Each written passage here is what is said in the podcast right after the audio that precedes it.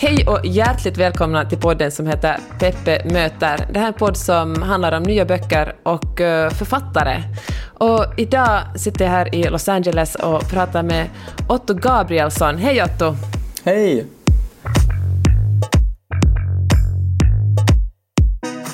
Hör du, jag måste börja med att säga att jag tyckte otroligt mycket om din bok eh, Vildhavre, Sista brevet till pappa. Och jag vet att jag kanske låter som en fangirl, eh, om det kanske är ojournalistiskt, och säg, ojournalistiskt att säga så här i början av en podd, men, men det, jag försökte analysera varför jag tyckte så mycket om den och kom fram till att äh, det finns inget koketterande i den, utan du skriver så som enligt det rådet man får när man börjar som författare, och det är att skriva där det bränner. Liksom verkligen trycka på de ömma punkterna och sånt som säkert inte har varit lätt för dig själv att skriva. Som jag föreställer mig att, att äh, det inte har varit en, lätt process alls.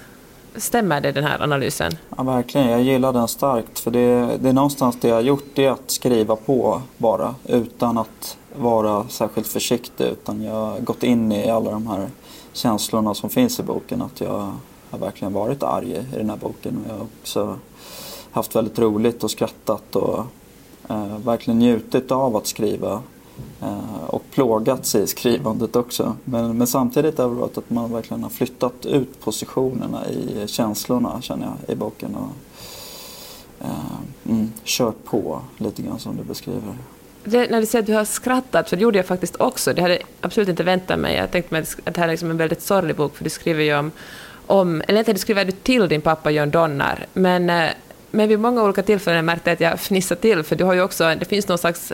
Eller, men den, den är ju också rolig, den här boken. Jo, men verkligen. Eh, så det, det, finns en... Eh, det är klart att det är någon, någon form av svart humor naturligtvis. Men jag, jag gillar ju också den här svarta humorn där man kan där man kan stanna kvar i obehaget och samtidigt skratta. Och, eh, jag tror också att det har varit nödvändigt för mig att eh, ha den här humorn i boken för att eh, annars hade den bara varit helt svart. Och eh, som en bara eh, ett svart hål verkligen.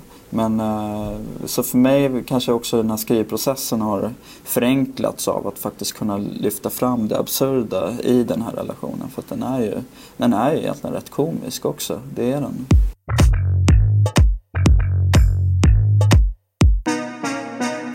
Eh, jag känner väl att det här var ett stålbad, hela den här boken.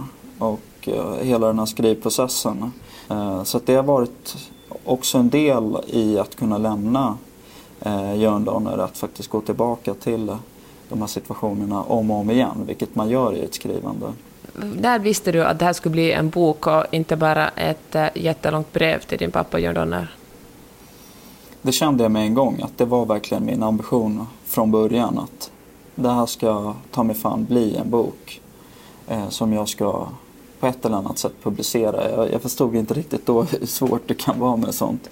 Eh, men det var utgångspunkten alltid, att eh, det ska vara ett publicerat öppet brev. Varför var det viktigt att, att skriva till honom offentligt? Jo, för jag känner att i och med att han har uttalat sig offentligt om mig så var jag tvungen att gå tillbaka till samma område som han har befunnit sig i. Och just därför var det viktigt att placera den här boken bokstavligen på en bokhylla bredvid hans böcker. För att någonstans den här repliken skulle bli eh, faktiskt eh, förevigad. Kanske låter stort, men någonstans att den är, det, alltid, det här vittnesmålet ska aldrig kunna försvinna. För mm. jag vet att om jag bara hade skickat det här brevet till honom så hade det bara försvunnit. Har du varit nervös på hur den skulle tas emot? Nej, men väldigt lite faktiskt. För att jag känner att den här boken är autentisk och det är ett autentiskt vittnesmål. Så jag känner att man kan säga att eh, den är dålig eller att den är tråkig eller att den är provocerande. Men det är ju samtidigt det jag har upplevt. Eh, så att i, i, så fall måste man ifrågasätta också mina känslor och upplevelser och minnen. Och, uh, jag skulle säga att det låter sig inte riktigt göras. Men däremot kan man ju mm. tycka att den är dålig ändå. Men det, det är en helt annan sak och det, det bjuder jag gärna på om, om man har den åsikten. Det var en, jag talade om den här boken med en, en kompis till mig och hon sa att hade en, eller hennes första fråga var om den har mycket skvallervärde. Och eh, det fick mig att tänka att John Donner så länge har varit en... Eh, han är ganska o, alltså, så untouchable. Han har varit en person som man inte får kritisera eftersom han har betytt så mycket för Finlands eh, kulturliv. Jo men verkligen. Och eh, jag tror att varje samhälle skapar någonstans eh, den här typen, det är oftast män, mm. den här typen av karaktärer. Och varje nation tycker sig behövas den här typen av hjältar eller antihjältar. Och eh, det kan jag verkligen förstå och eh, acceptera att det bara är på det sättet. Men eh, just därför var jag tvungen att skriva. Just därför var jag tvungen att problematisera den här bilden som ändå finns av Jörn Donner. För att även om de här bilderna mellan Sverige och bilden av Jörn Donner skiljer sig åt mellan Sverige och Finland så, så är det ändå lite grann samma och precis som du beskriver att det är eh, någon så ganska märklig galjonsfigur för någonting, något värde, något kulturellt kapital.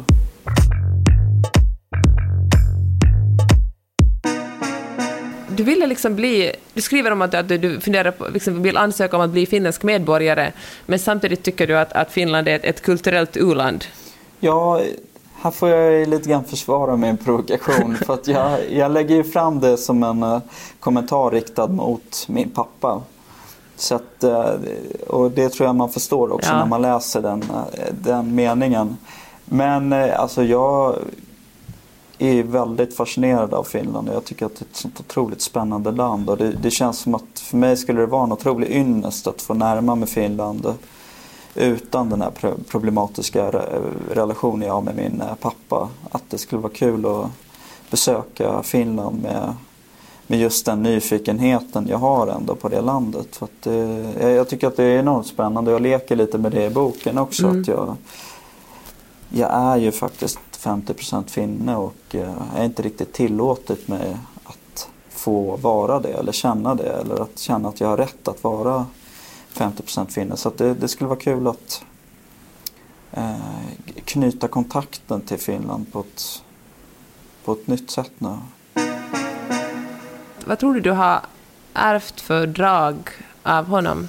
Ja, jag kan tänka mig åtminstone att den här eh, inåtvända sidan kommer från honom. Och eh, när man lever ett liv som är lite inåtvänd, inåtvänt och eh, eh så, så, tror jag att man behöver något verktyg kanske för att meddela sig till omvärlden. Och jag tror att det kan vara gemensamt att vi då, i alla fall i det här fallet, har använt skrivandet som ett sätt att nå ut till människor. Och, eh, jag skriver ju det i boken också. Jag tror egentligen inte att skrivandet kanske är det bästa sättet att socialisera med omvärlden. Utan jag tror att det är bättre kanske att, att, att, vara en person som pratar med människor och umgås med människor och dansar med människor. Att det, att det är en finare och närmare och kanske mer äkta form av, av umgänge med människor. Men å andra sidan skrivandet är ju fantastiskt och, och, och läsandet för den delen. Och, och, för att läsande ska eh, vara möjligt så behövs det skrivande också. Så att, eh, det, det kanske behövs båda. Människor som umgås väldigt flitigt med andra och andra människor som är lite mer inåtvända som emellanåt skriver en bok. Men jag tänker att människan är väl, kan vara mycket samtidigt. Man kan väl ha alla sidor och vissa, kommer, vissa, vissa sidor kommer fram under vissa perioder mer tydligt och, och medan andra ligger liksom i det och sen... Ja, men ibland är man mer social och ibland kanske man, man har en mer introvert period, tänker jag. Jag, mm, jag gillar det. Jag gillar det att man förändras som människa också och att eh, man kan ju förändras över en dag och man kan förändras över ett år.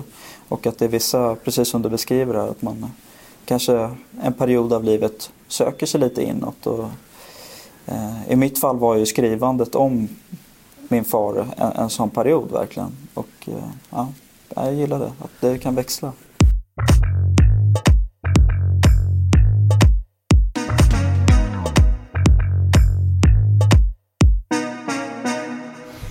Skriver du på någonting annat just nu?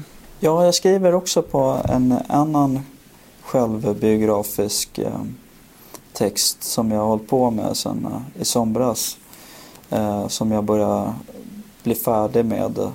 Eh, eller jag börjar bli färdig med den så att jag kan skriva klart den mm. under sommaren i alla fall. Ehm, som är väl lite grann en fristående fortsättning på den här boken som jag skrivit nu. Där jag beskriver kanske lite mer min, min, mitt förhållande till samhället och arbete. Vilket jag tycker är väldigt intressant också nu i de här coronatiderna, när, apropå förändring också. Ja. Det är en väldigt speciell tid nu. Ja, men nu har du verkligen gjort en, en cliffhanger så du får säga lite mer. Vad, alltså ditt förhållande till livet och arbetet, vad, vad, vad, vad vill du um, berätta? Jo, nej, men jag tycker att det är så enormt fascinerande vad arbete är och vad, vad det innebär för ens identitet i livet. Eh, för att idag är ju arbetet så otroligt sammankopplat med ens identitet. Mm. Man är man är bibliotekarie, man är ingenjör, man är ekonom. Att det är en så stor del av ens liv, det tar väldigt stor plats. Um, och för en människa som inte arbetat så särskilt mycket och inte har den här titeln så innebär det att jag har tänkt väldigt mycket på vad, vad är arbete och hur stor plats har det i människors liv. Eh, och det tycker jag är intressant just i det här skeendet som vi befinner oss i nu i med Corona när folk blir permitterade, folk är hemma, mm. folk eh, antar ett helt annat liv just nu. Eh, och vad det gör med oss då. När den här ekonomen är hemma och bakar bullar helt plötsligt och tar hand om trädgården. Vem är man då? Jag tänker att vad, vad är det människor söker egentligen i livet? Och det är någonstans värme och kärlek och, och livsmedel. Och just den delen av livet eh, skulle, kräver kanske inte lika mycket arbete så som eh, det, det, kräver inte att man arbetar åtta timmar om dagen eller vad det är i USA, liksom tio timmar om mm. dagen och, och, nästan inte har någon semester. Så det, det är någonstans också menar just den här tiden att, att det kan vara dags för många att liksom reflektera om det verkligen är rimligt att arbeta så otroligt mycket för um, att, att få någonting annat. Den här konsumtionen mm. och vad, vad är det man arbetar för. Och apropå liksom det här med identitet och eh, är det den som är så viktig? Är det, arbetar man bara för att kunna ha en plats i hierarkin? Och, men jag tror också att vi arbetar så mycket så vi har liksom aldrig tid över att reflektera över det här. För att äh, vi är så trötta när arbetsdagen är slut att vi bara vill kolla på en film och liksom gå och lägga oss och så börjar nästa dag. Och det finns äh, ingen plats för att fundera på, tycker jag verkligen om det här, det här sättet jag vill leva mitt liv på. Jo men verkligen och, och det här att det, det bara är så. Alltså, precis som du säger att, att på, på en kollektiv plan så finns det inte tid och utrymme att utforska en kritik av det här samhället utan man bara fortsätter. Och sen är det ny måndag, ja. då kör man på igen. Eh, och att det bara blir så. Och eftersom alla andra gör på ungefär samma sätt så blir det också, då, då kanske man känner så här att det, eftersom alla andra gör det måste vara någorlunda rätt, det kan väl inte vara helt fel. just det, just det, någon sorts kollektivt bedrägeri på ett ja. sätt att man alla mina grannar gör så och eh, och, och jag menar, man vill ju inte vara den som är arbetslös också för att det är ett otroligt stigma ja. om man inte är väldigt rik och kan leva på räntor. För då, det är okej däremot. Ja. ja, det är ju alltid finare att vara rik såklart.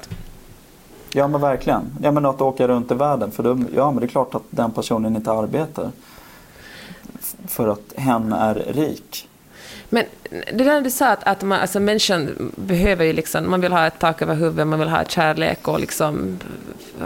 Men man vill kanske också ha ett sammanhang och jag tänker att, att arbete och liksom ens yrkesidentitet ger en automatiskt ett, ett sammanhang. Man känner okej, okay, jag behöver liksom inte leta så mycket efter min, vem jag är i världen för jag är jag tillhör, jag jobbar på den här arbetsplatsen och jag är då ingenjör eller, eller kirurg eller, eller trädgårdsmästare. Vad händer om man om man, var, var ska man, eller tror du det är så här att om man inte jobbar så då finns det, då kanske man söker sig till andra sammanhang, då kanske man blir, jag vet inte, religiös eller nynazist eller det någonting annat? Just det. jo, man söker ett sammanhang ja. om man inte har arbete och, och eh, ett konventionellt liv så hittar man andra grupperingar. Ja, men var ska man hitta dem då om vi inte gör det på, på liksom arbetsplatsen eller som yrkesidentitet? Ja men verkligen. Det är jätteintressant. Hur, hur skapar vi det här? Om vi nu säger att vi har, har eh, skapat en mån där man bara behöver arbeta tre timmar om dagen för att kunna få mat och tak över huvudet. Vad händer med de här andra timmarna och vad är det för social struktur som eh, kan bli intressant där? Och där tror jag människans kreativitet eh, verkligen kan flöda i det. Att vi, vi kommer säkert hitta på någonting som är jävligt intressant. Och det är säkert vissa grupperingar som kommer också vara väldigt destruktiva mm. med all den här tiden som finns kvar. Eh, och det är jättefascinerande att också arbete som, eh, som, som, du är inne på kan kontrollera folks tid och eh, att de inte hittar på saker som är samhällsomstörtande. Ja, det lät kanske lite väl konspiratoriskt, men... men... jo, men ändå. Mm. Men jag tror faktiskt att det liksom är en sorts förvaring av människor, att ha dem att jobba jättemycket.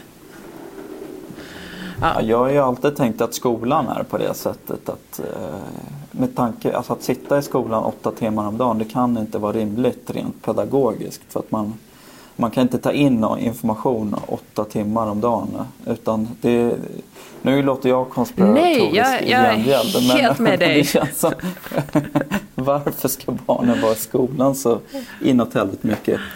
Eh, och, och, inte få göra vettiga saker. Eller, alltså, man får ju också tänka att man berövar folk sin värdighet genom att inte kunna få odla och hjälpa till med olika saker i samhället. Det hade jag nog gärna mm. tilltalat. Jag hade tilltalats av det att en del av skoldagen är att faktiskt göra nytta. Ja. Vad nu det är. Men det är också en diskussionsfråga. Men...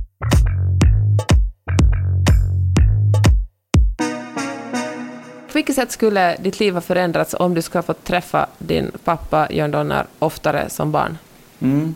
Eh, jag tänker väl att eh, det inte alltid hade varit särskilt positivt för mig att ha honom som närvarande pappa. Och jag ibland tänkte mig in i den här situationen och att det kanske rent ut sagt hade varit min undergång snarare att ha den här ständigt verbalt aggressiva mannen i mitt hem också. Det kanske hade varit fruktansvärt och, och någonstans en, en resa nedåt.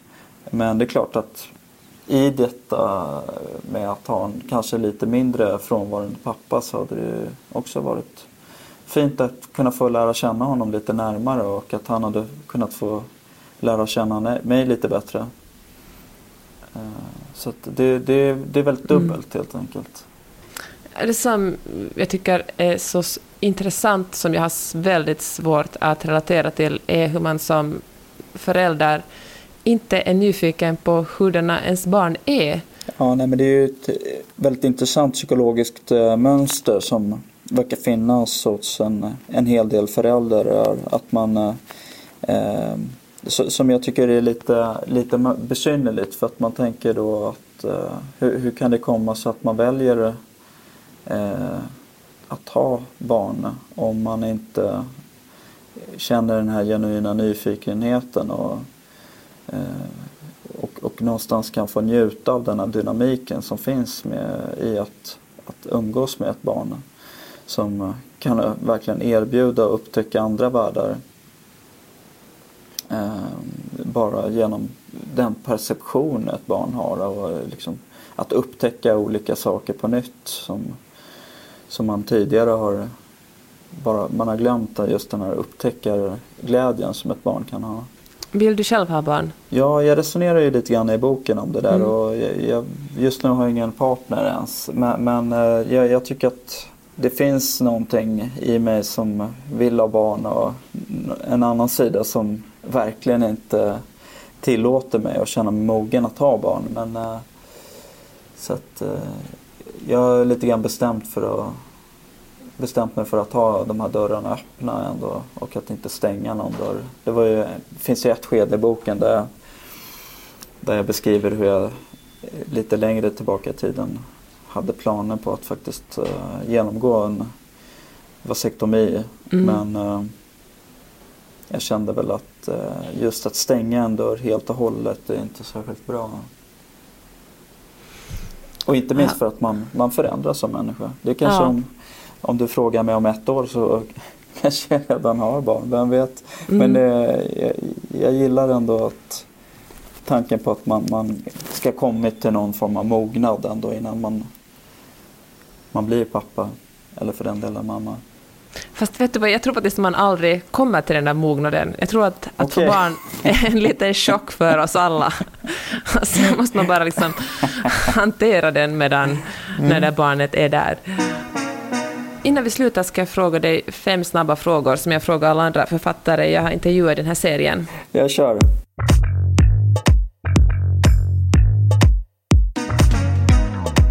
Okej, okay, läser just nu.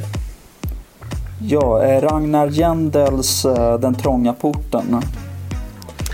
Ditt bästa skrivtips?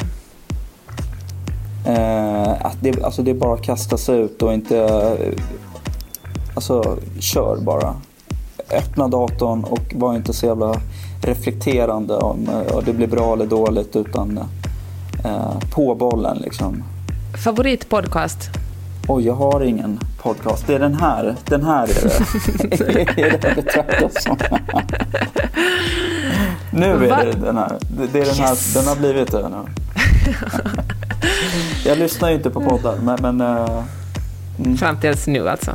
Fram, ja, ja. För fan. Nu, nu. Varför älskar alla Knausgård? Jag måste erkänna att jag inte ens läst honom. Men jag, jag, ställer mig också den frågan. Bra. Jag är väldigt fascinerad, men det är möjligt. Han kanske är helt genial. Men jag har faktiskt ingen aning. Jag ska inte ens säga om det är bra eller dåligt. Eh, utan jag bara... Eh, jag kapitulerar och, och ställer samma fråga. Uh, en rekommendation. Det kan vara en uh, bok, en tv-serie, en, bara ta en promenad, vad som helst. Jag har en hemsida mm. som uh, jag inte har nämnt för någon. Oj! som heter fullkomlig.se. och jag kan rekommendera den hemsidan faktiskt. Det, det går ganska fort att eh, bläddra igenom hela den. Det tar faktiskt bara några sekunder. Men jag tycker att den... Eh, eh jag har gjort den lite grann som en hyllning till alla människor. Det kanske låter hybrisvarning. Nej men det, det, är bara en, en hyllning till varje enskild individ som, som kämpar med livet och, och som lever och som, som känner och tänker. Tusen tack. Tack ska du ha, mm. Otto, för att du ville tala med mig. Mm, tack så jättemycket.